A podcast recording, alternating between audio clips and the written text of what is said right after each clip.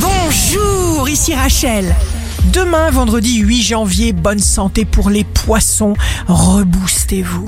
Sachez ce que vous voulez, ce qui est important et primordial pour vous. Le signe amoureux du jour sera le Sagittaire.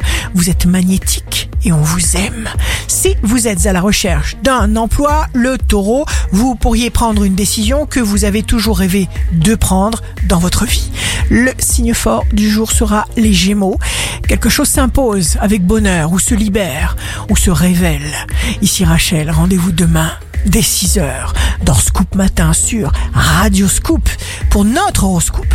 On se quitte avec Love Astro de ce soir jeudi 7 janvier avec le Verseau. Seule la distance d'un baiser sépare l'amour de l'amitié. La tendance astro de Rachel sur radioscope.com et application mobile Radioscope.